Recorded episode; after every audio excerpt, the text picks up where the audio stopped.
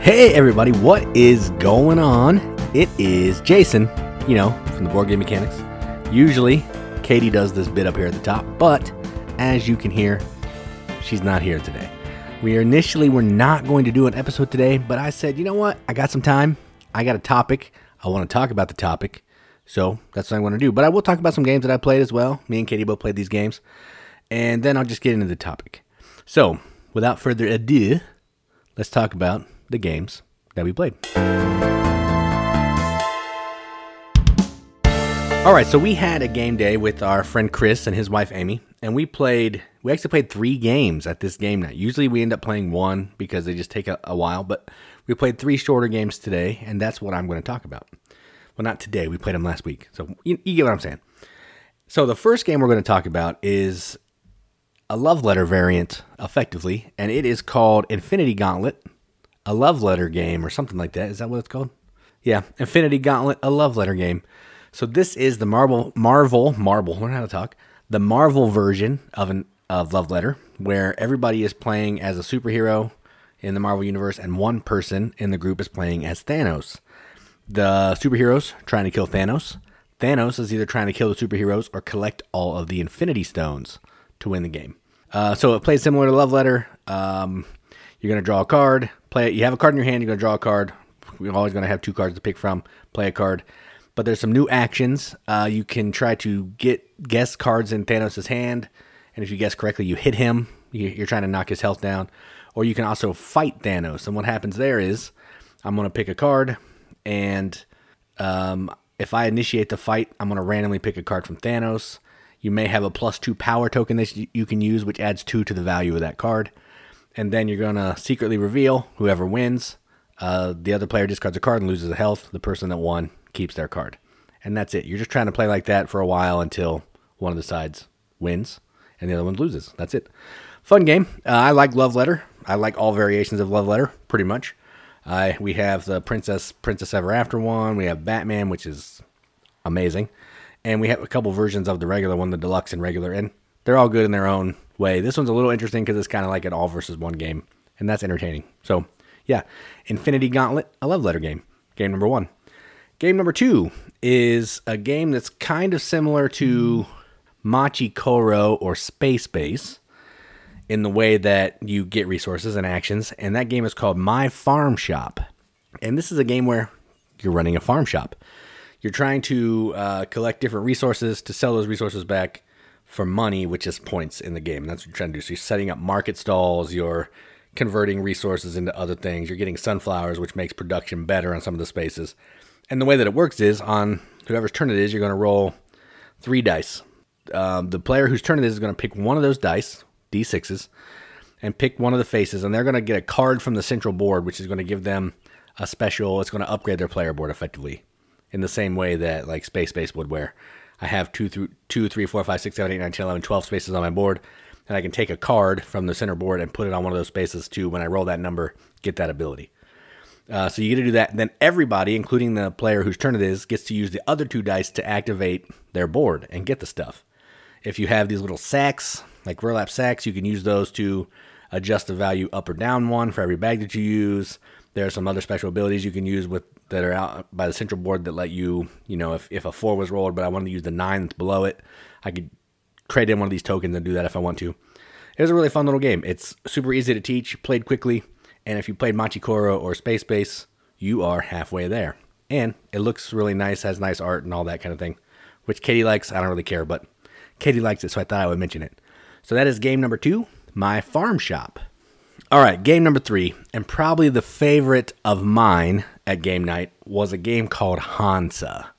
And this is a game designed by Michael Schacht, published by Uberplay. And I remember that because I did a video on this one and it just stuck in my head because it's everything that I love in a game beige, tan, tracks, royals, cubes, nobles, all that stuff. This has everything. Could use a little more tracks. It doesn't really have a ton of tracks, but I'll let that slide because it has a lot of the other stuff.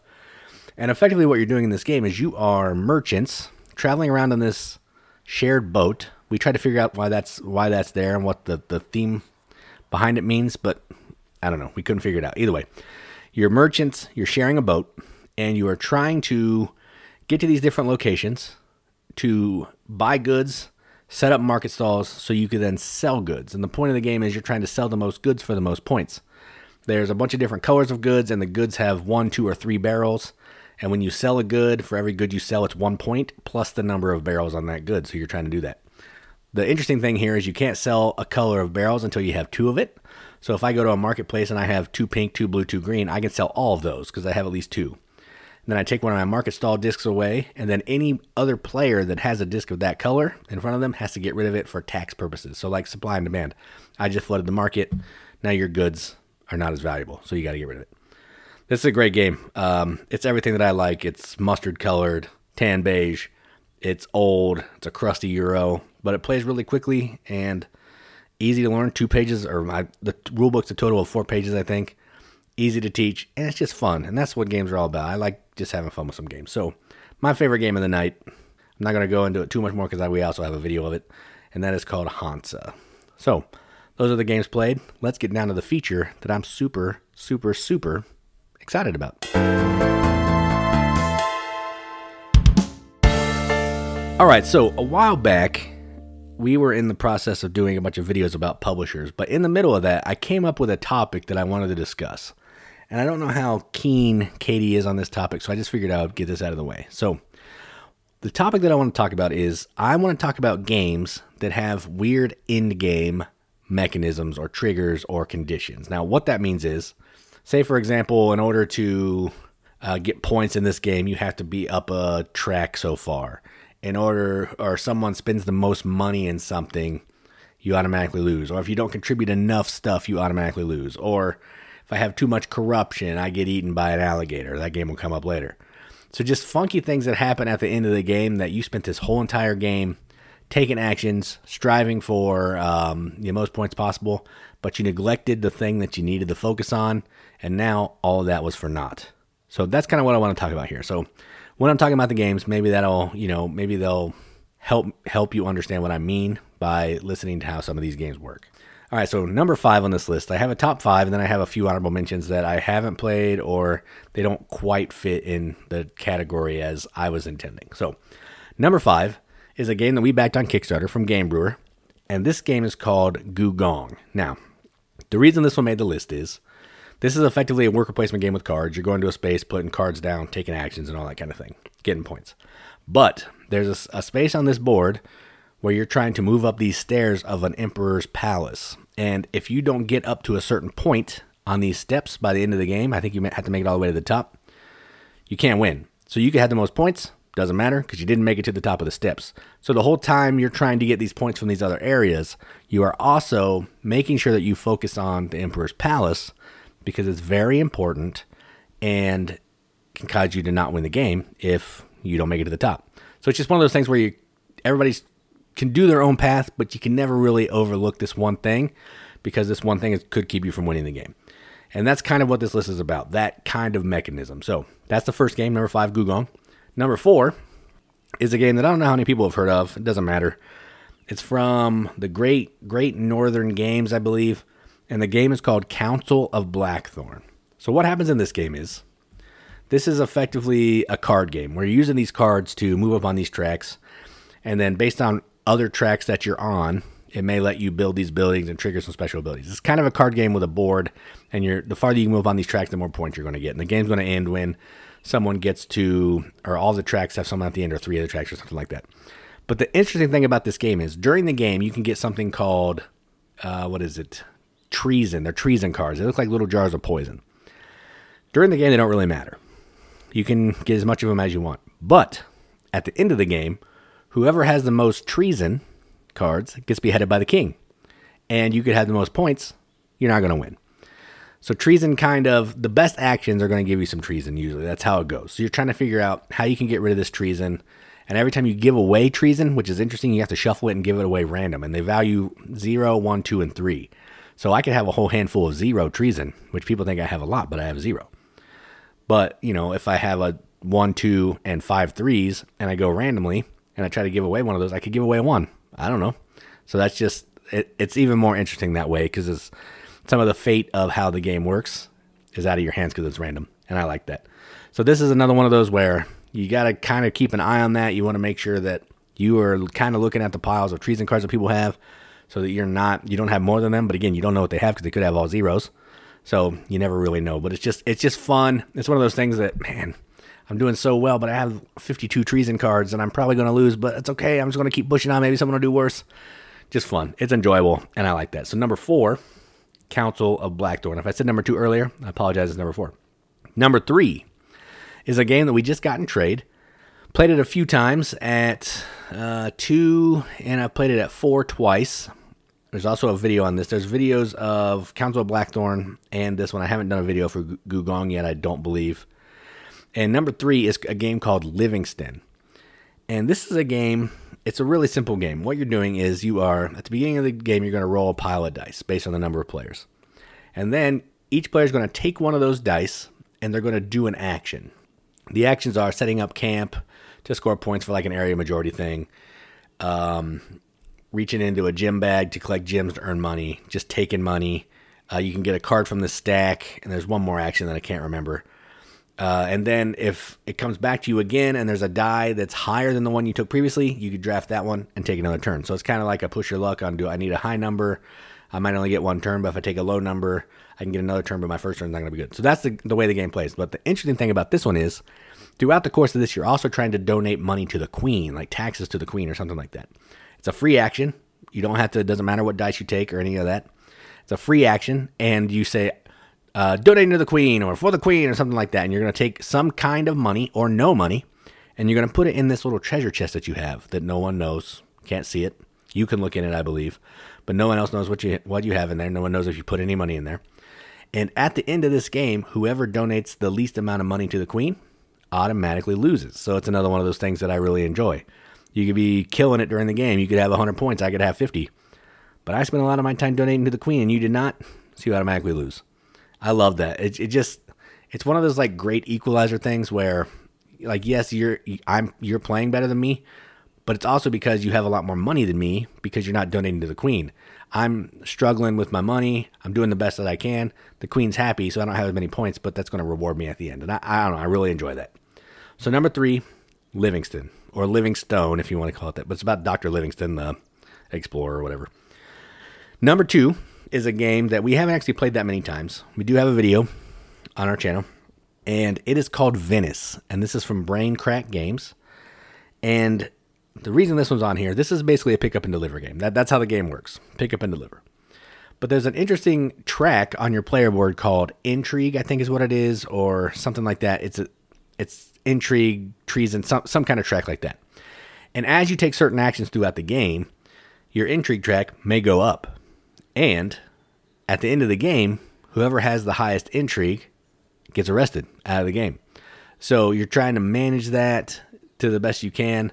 Some of the actions you can't even stop because if two ships meet up, it causes some intrigue, and you can just be sitting there, and people come to you, and you get some intrigue and all that kind of stuff. So you're trying to figure out ways to, to complete contracts to make that stuff go down, go take actions to make that stuff go down, and just get rid of as much intrigue as you can because you're going to get it. You need to get it but you don't want to get too much because, again, just like all these other games, except for Gugong, you're going to lose. So pick up and deliver with a cool uh, balancing mechanism that makes it really difficult. And had I not, uh, in one of the games we played, I would have won. Had I not be, been too treasonous or full of intrigue, yeah, I don't want to talk about it. So, number two, Venice, another great example of this mechanism that I'm talking about. Now, number one, I alluded to in the overview of what this is about, and is the game that kind of sparked this whole um, idea for me of a topic, and it is called Cleopatra and the Society of Architects.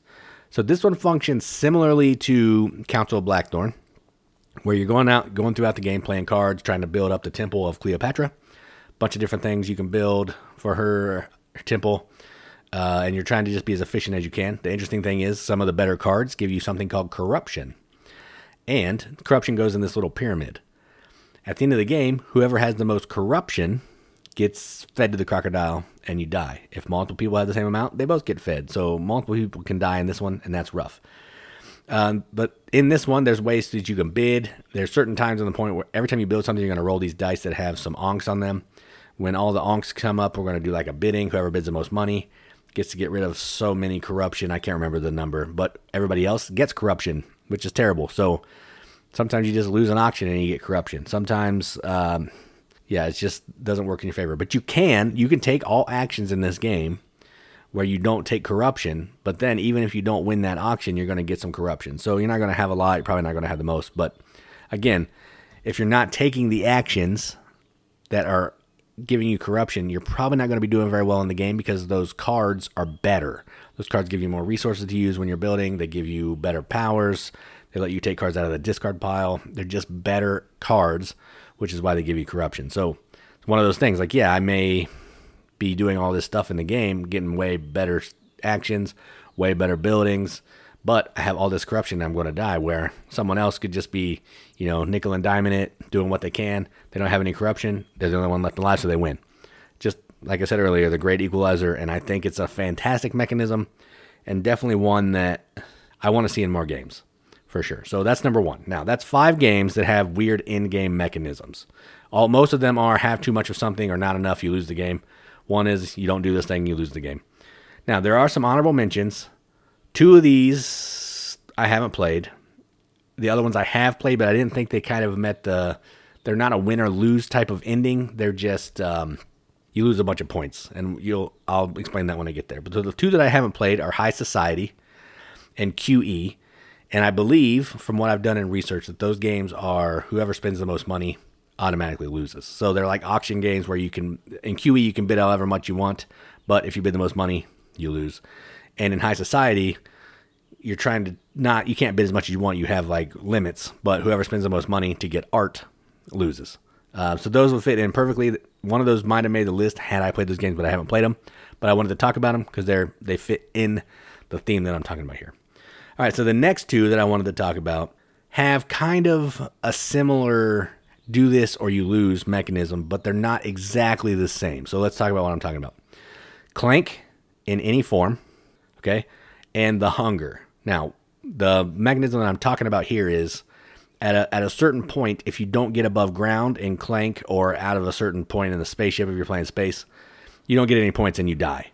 So you're trying to, if someone gets out before a bunch of your cubes, if someone gets out of the, the temple or out of the spaceship, wherever you're, whatever board you're playing in, and they have all their points scored, you need to make sure that you're getting above ground before the dragon or monkey or spaceship, whatever, attacks you and you die underground. Because if you die underground, all the points that you gained, all the artifacts you collected, no points. So that kind of fits the theme, but it's it's a little bit more flexible. So I left it off the list because it's kind of easy to get out from underground as long as you're not going down a you know super far trying to get there. But you know, I just wanted to mention it. And hunger, same way.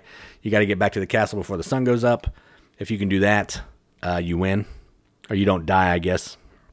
So same thing. It's easy to get back to, well, not easy, but you can make it so you're never really far away from the castle, so you can get back. So it's not a ba- it's not a random thing. You have some control over what's happening here, whereas in the other ones, someone's going to die. But you may you could get through a game of Clank and the Hunger without anybody not scoring any points. So that's kind of why I didn't put them on the list. Now, next are a few games that we have played that are a different mechanism but they just basically cause you to lose points. That doesn't necessarily re- result in you losing the game. So those games are Lords of Waterdeep. If you're using the corruption expansion, um, so when you're using that expansion, you can go to a separate section of the board and you can collect these skulls. The more skulls you have, the more points they're going to be worth negative, and the more points you're going to lose at the end of the game. That's not necessarily going to cause you to lose the game, but if you have a bunch of skulls and all the skulls are off that board, you're probably going to lose but it's not necessarily I have a bunch of skulls I automatically lose like some of these other ones. It's just going to make you lose a bunch of points, possibly making it harder for you to win, which is why it didn't really make the list. Next, along those similar lines, is a game called London by Martin Wallace. And at the end of the game, the person who has the least amount of poverty gets to get rid of theirs, and everybody else is going to lose some points based on how many cubes they have left. So, you know, for example, if I have five and I have the least and everybody else has 15, they're all going to have 10 left and then you're going to lose points based on the number of poverty cubes you have left. Again, not necessarily going to cause you to lose the game, but not going to make it easy for you to win because you're losing a bunch of points, and that never bodes well. In the last game, the game could actually make the list, but there's a reason why I didn't. And that game is called Unicorn Fever. So in this game, it's all like a, a unicorn racing game. That's kind of what it is. I'm not going to go into super details. There's a video on our channel. You can check it out. And what happens in this game is eventually you're going to run out of money to bet and take actions, and you're going to have to take out a loan. Now, the rule book clearly says if you take out a loan, you automatically can't win the game unless everyone else takes out a loan. And then it's whoever takes out the least amount of loans if everybody has loans. Then if everybody has loans but except for one person, that person automatically wins. So it's kind of a similar mechanism where, you know, if I have too much of something, I automatically lose. But because that caveat is in there where if everyone has a loan, whoever has the least amount of loans, I didn't think that that counted because, you know, it's a little bit again, a little bit more flexible. It gives you options where, you know, I can take out I see that person has four loans. So as long as I don't take out four loans, I can still take out loans, do my actions, get a bunch of points and all that kind of thing. So yeah, it's not it, it doesn't quite fit the bill like these other five do, I don't believe, but I wanted to mention it because it does kind of do what I'm talking about. So that's uh yeah, just a short episode to hold you over until we can come back next week because we're hanging out at Origins and just having a busy life this week, so we didn't have time for a full episode. And the kids are home from summer break, and that also makes it a little bit tougher. But I got like 20 minutes to myself, so I wanted to shoot do this episode so um, you could have something to listen to and you know ease some of your tears since you know that since you thought we were going to be gone this week. But jokes on you, we're here. All right, so yeah, that's it. Those are five of my favorite games with odd in-game mechanisms and some games that we played. And I don't want to keep belaboring the point. So I'm Jason with the Board Game Mechanics, and as always, keep gaming.